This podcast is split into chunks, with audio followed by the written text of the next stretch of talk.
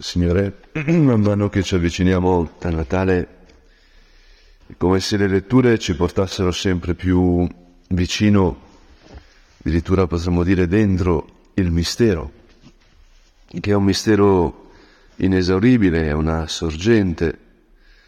E quindi, appunto, Signore, non finiremo mai di abbeverarci adesso, è una fonte alla quale torniamo una volta dopo l'altra.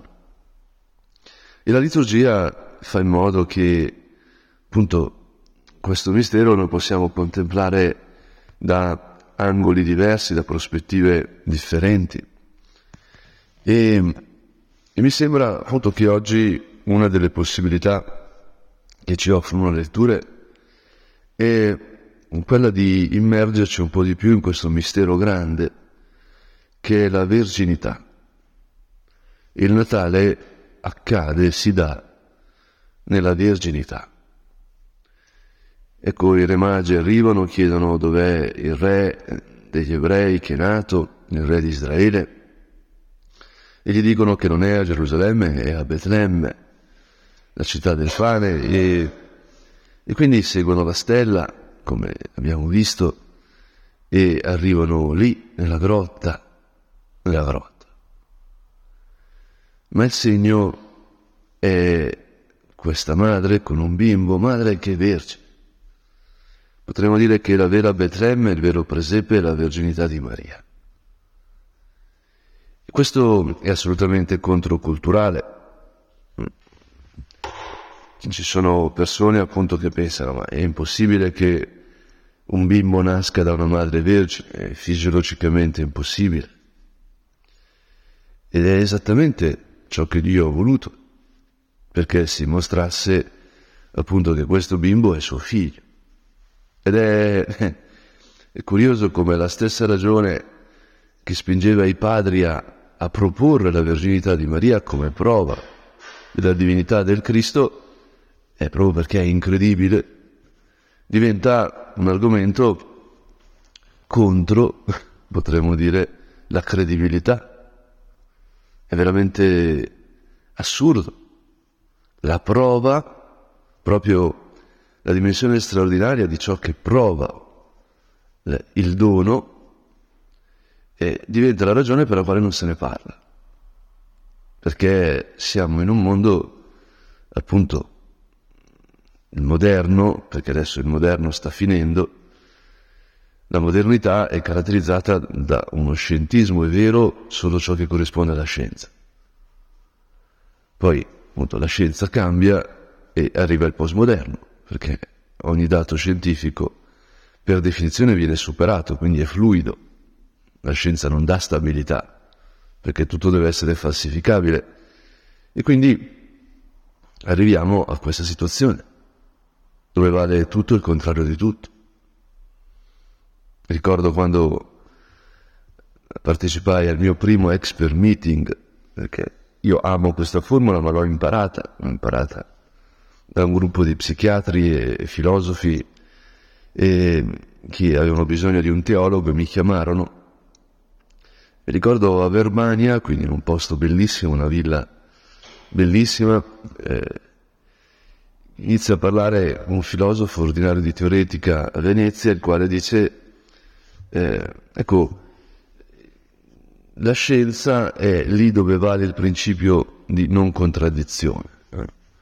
mentre la filosofia, la teologia è dove non vale il principio di non contraddizione, no? perché io mi paralizzo perché dico ma tu stai usando il principio di non contraddizione e sei un filosofo, allora non, cioè, non capisco più cosa stai dicendo, cioè, cosa vuoi dire? Lo stai dicendo come scienziato, come filosofo? Se lo dici come filosofo è come dire i cretesi eh, mentono, io sono cretese, cioè eh, va in crisi il pensiero, non so. E poi parlando, grazie a Dio, anche lì è stato molto, molto bello, per me è stata un'esperienza fondante perché io dissi guardate, io non capisco quello che dite perché no? cioè, io sono fisico e sono teologo e non sono matto, cioè un po', un po sì tutti, no? Però voglio dire, voi che siete psichiatri, se mi analizzate vedrete che sono nella, nella gaussiana, diciamo, quindi c'è, c'è qualcosa che non va. No? Allora, però per capirci parliamo, parliamo di un caso reale, guardiamo insieme, insieme un, un, fenomeno che, che condividiamo, no? visto che il tema era la paternità, il nome del padre, e facciamo il caso di un'anoressica, effettivamente. Lì capì cosa voleva dire questo filosofo di Venezia, no? cioè che la scienza divide in due, è binaria. Invece quando ti muovi eh, in contesti, potremmo dire, che hanno una pretesa di verità più profonda, ecco che c'è il terzo, in un certo senso. Quindi c'è una terza così, allora, allora lì ci incontriamo, ci incontriamo. No? E la crisi del desiderio dell'anoressica, ora non entro nell'esempio, è legato proprio al fatto di essere costantemente chiusa tra due scelte, entrambe sbagliate, o entrambe non corrispondenti a ciò che lei è, a ciò che lei sente. Allora, ecco che uscimmo dal, dal problema. Il Signore nella prima lettura di oggi Isaia eh, ci introduce un dialogo bellissimo tra Acaz e Dio. E, ed è Dio che dice ad Acaz, chiedi per te un segno dal Signore tuo Dio, dal profondo degli inferi oppure dall'alto. È commovente. Dio che vuole confermare Acaz. E se non importa eh, dove eh, si muoverà questo segno, non importa quello che tu chiederai, è, è tutto sul tappeto.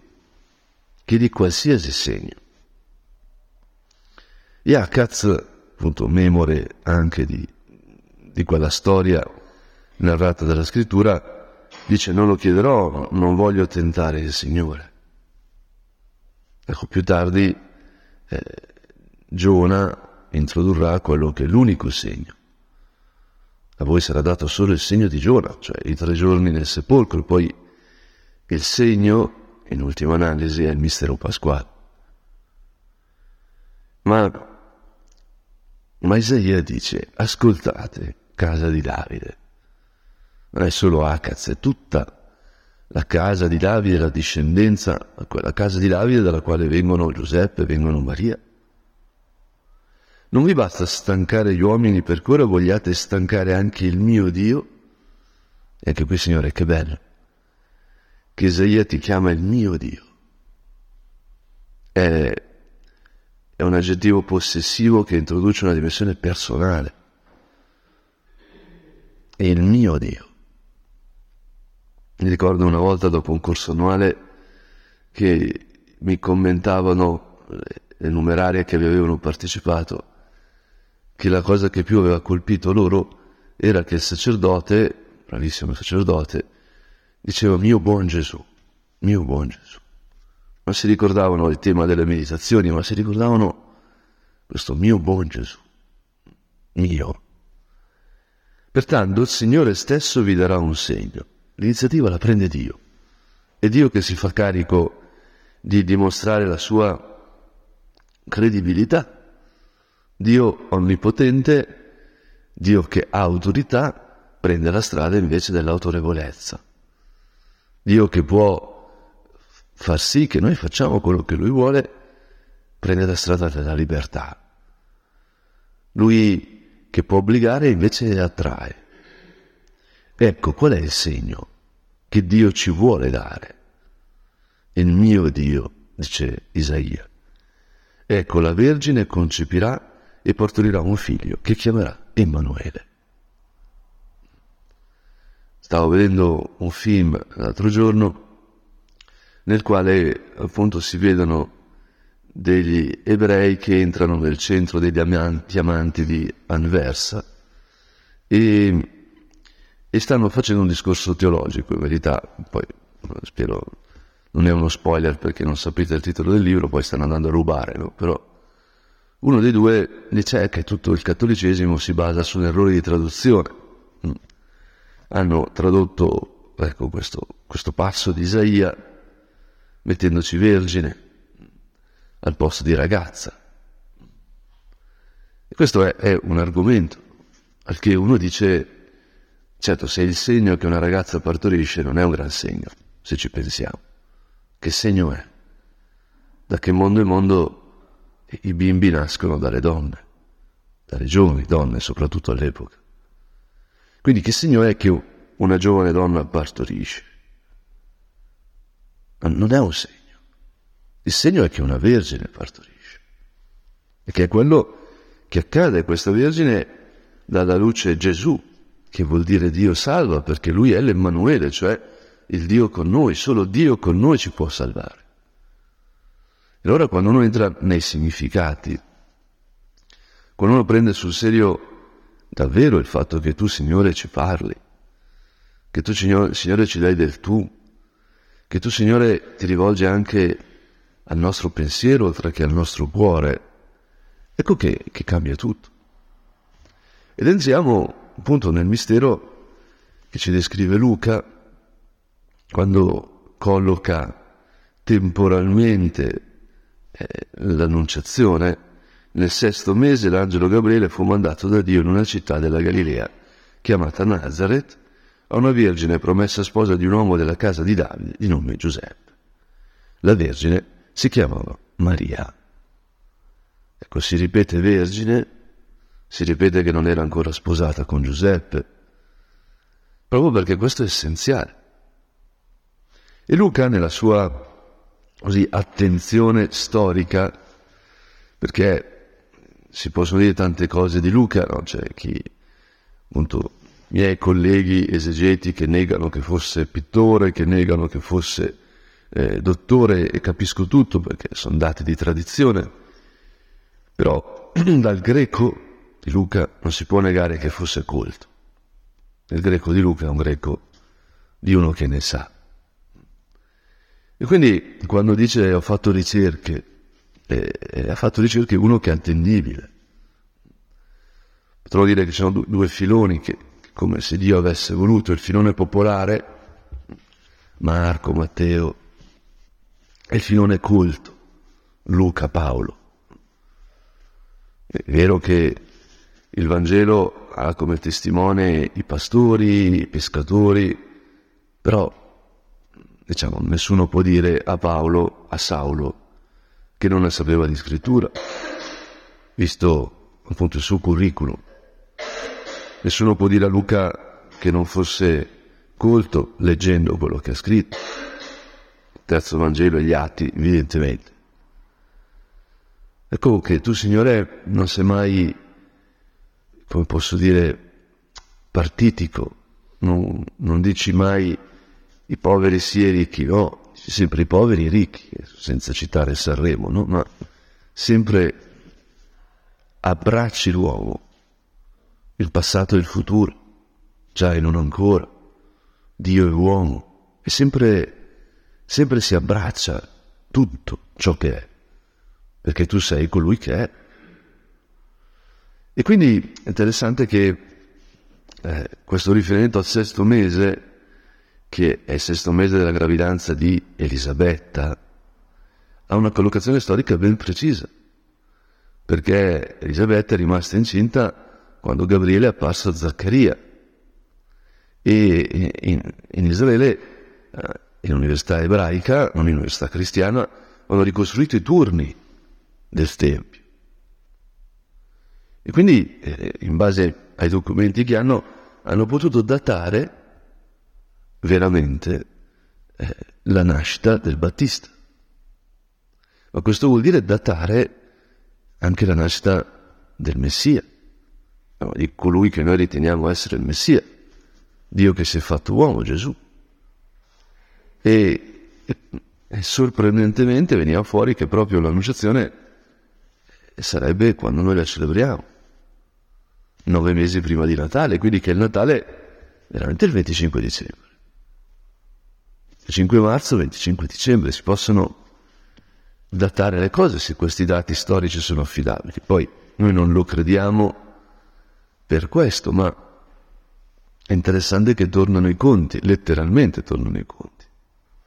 Ora questa affermazione della verginità di Maria si staglia su uno sfondo storico e, e ci interpella. Perché Luca, così attento, deve evidenziare che il vero luogo nel quale viene concepito Gesù è la verginità? Perché è così potente tutto ciò? E, e se prendiamo la verginità, questa verità evidenziata, ripetuta, come centro, allora continuando a leggere il passo evangelico eh, emergono tante cose. Rallegrati, piena di grazia, il Signore è con te, dice l'arcangelo a questa Vergine. E questa gioia, perché è piena di grazia, è in qualche modo anche un'esplicitazione dell'essere vergine. Noi tendiamo a concepire la verginità come assenza, come assenza di un uso della sessualità, assenza anche di una colpa che non è necessariamente legata all'uso della sessualità, ma che verginità comunque suggerisce. Vergine come l'olio extravergine di oliva, è, richiama la purezza. Signore Qui la verginità viene presentata dalla pienezza di grazia. Potremmo dire che l'uomo è stato creato vergine, è stato creato immagine e somiglianza di Dio. E Dio, e qui è l'irruzione a mio avviso straordinaria, Dio è vergine, nel senso che genera, nel senso che è sorgente. I padri approfondiranno molto questo questa verginità di Maria come immagine della verginità di Dio, la verginità del Padre, la verginità del Figlio, la verginità dello Spirito Santo. Il fatto che il Padre è vergine, in fondo, per i padri è una traduzione del fatto che è Padre, cioè che è fonte di una vita senza macchia, appunto, che è sorgente di quella pienezza di grazia di Maria. L'essere vergine vuol dire essere. Io sono colui che è, che dono questo essere. Io sono la vita con la V maiuscola e dono questa vita. Non c'è ostacolo, non c'è limite, non c'è ombra in questa pienezza. Allora, in fondo, rallegrati piena di grazia, il Signore è con te diventa una traduzione dell'essere vergine, in quanto immagine perfetta di Dio, Dio Padre, Dio Figlio e Dio Spirito Santo, cioè del Dio Trino, del Dio di Gesù Cristo, non di un Dio forte che esige, che chiede, un Dio non onnipotente, un Dio solo forte, ma che ha un limite. Invece, appunto, il nostro Dio è onnipotente, cioè può trasformare la morte in vita, perché è sorgente di vita. E questa è letta proprio come virginità, cioè la virginità è l'essere una pienezza fontale di vita, che quindi è in grado di cancellare la morte. E per questo i padri dicevano appunto che la prima persona della Trinità è vergine, perché è padre. E quindi il figlio, che è perfetta immagine di questo padre, è vergine, perché riceve questa vita infinita da Dio e la ridona. E quindi lo Spirito Santo, che coprirà Maria con la sua ombra, è vergine, perché è pienezza di vita. Una vita senza limite, una vita fontale appunto. E per questo Maria è vergine perché appunto mette al mondo la seconda persona divina grazie all'opera dello Spirito Santo. Il tutto avviene in questa verginità che è sorgente di essere, di vita. E per questo il figlio che si fa carne vive in modo virginale. Non perché il matrimonio non sia buono, Dio che si fa carne, Gesù benedice il matrimonio, ma appunto è lui la sorgente del matrimonio indissolubile. In fondo l'equivalente della verginità è proprio l'indissolubilità del matrimonio. Il matrimonio deve essere per sempre perché? Perché c'è una sorgente di vita che colui che si fa eunuco per il regno di Dio conosce e del quale vive. E infatti in ogni matrimonio se non si riversa questa sorgente il matrimonio non regge. Io spiego sempre ai fidanzati, ed è una delle cose più paradossali che spiego loro, che l'alternativa non è tra matrimonio e celibato. Perché quando uno chiede di sposarsi, viene da una coppia, viene dal sacerdote, chiede eh, di essere sposata, di essere testimone dello scambio, del consenso, che dice io per sempre con te, tu per sempre con me, ecco questo scambio del consenso è una manifestazione di disponibilità al celibato. Ma io, Giulio, cosa dice? No, ci, ci sposiamo, no? il matrimonio non è valido se non usiamo del matrimonio, effettivamente è così. Ma il fatto che si prometta un sì indissolubile, significa che se l'altro se ne va, tu sei celibe, perché non ti puoi sposare con un altro. E di più, ancora più in profondità, visto che ogni essere umano desidera l'infinito, in ogni matrimonio c'è una dimensione di solitudine, c'è una dimensione che solo Dio può riempire in quel cuore perché l'altro, in quanto finito, non potrà riempire.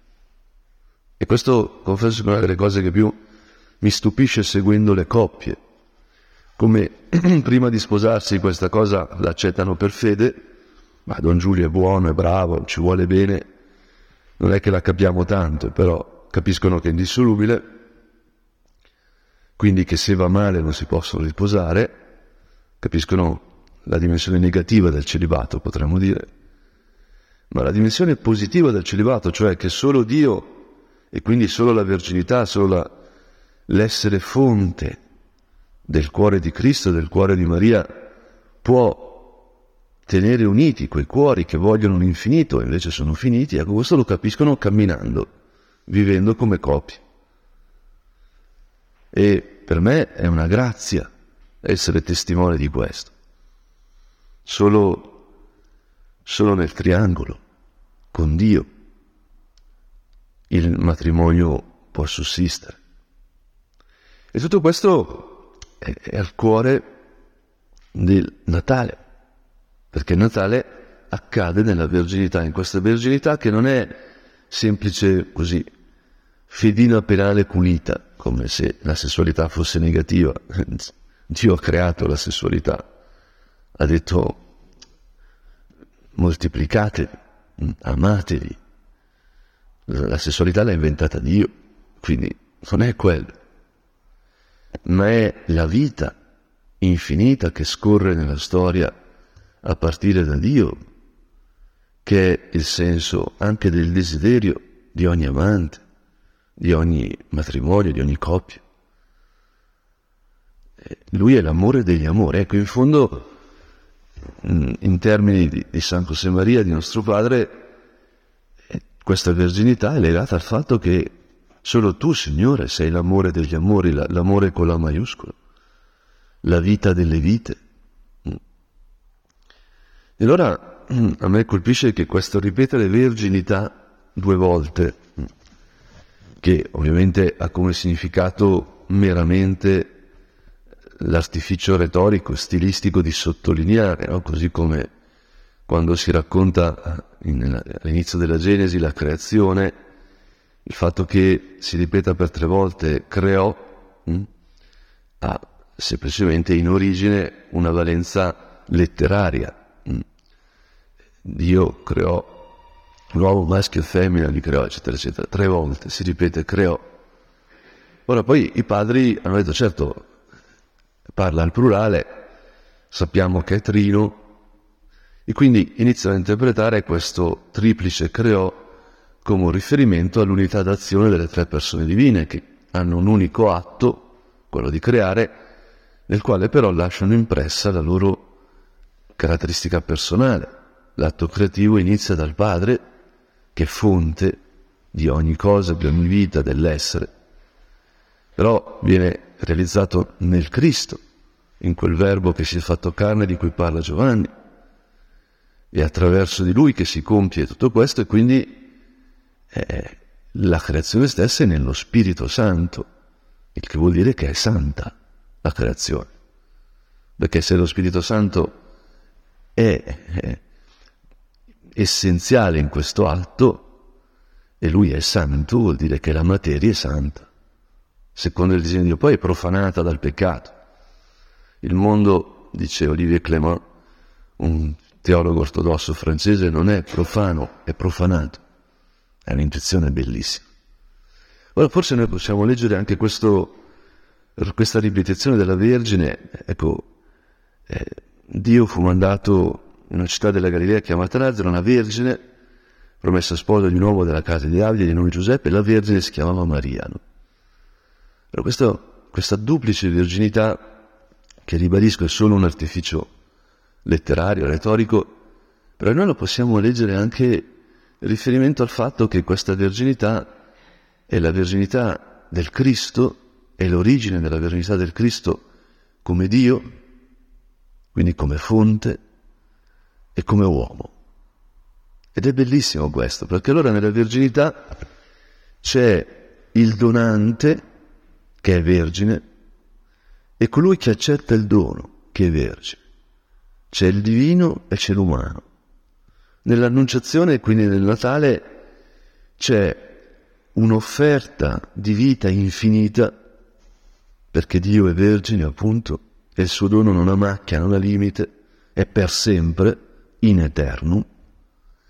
Ma questo dono infinito noi lo potremmo accettare, perché segnati dal peccato non, non ci potremmo aprire a una cosa così bella.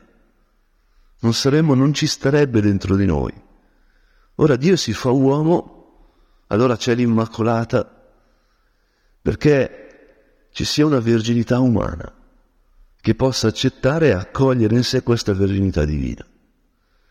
Ora il Natale veramente uno scambio di doni, non solo finiti tra di noi, non solo segni del nostro volerci bene, ma un segno reale, il segno che è il farsi carne di Dio in Maria, grazie a quest'ombra dello Spirito Santo che la copre, che appunto vuol dire ricevere nella nostra umanità, che è l'umanità del Cristo, che è l'umanità di Maria, il dono, che è lo Spirito Santo stesso, che è la vita divina, quella vita nella quale il Padre genera il Figlio, il Figlio restituisce se stesso al Padre. Allora veramente è Natale se ci lasciamo attrarre dalla virginità di Maria al cuore del mistero.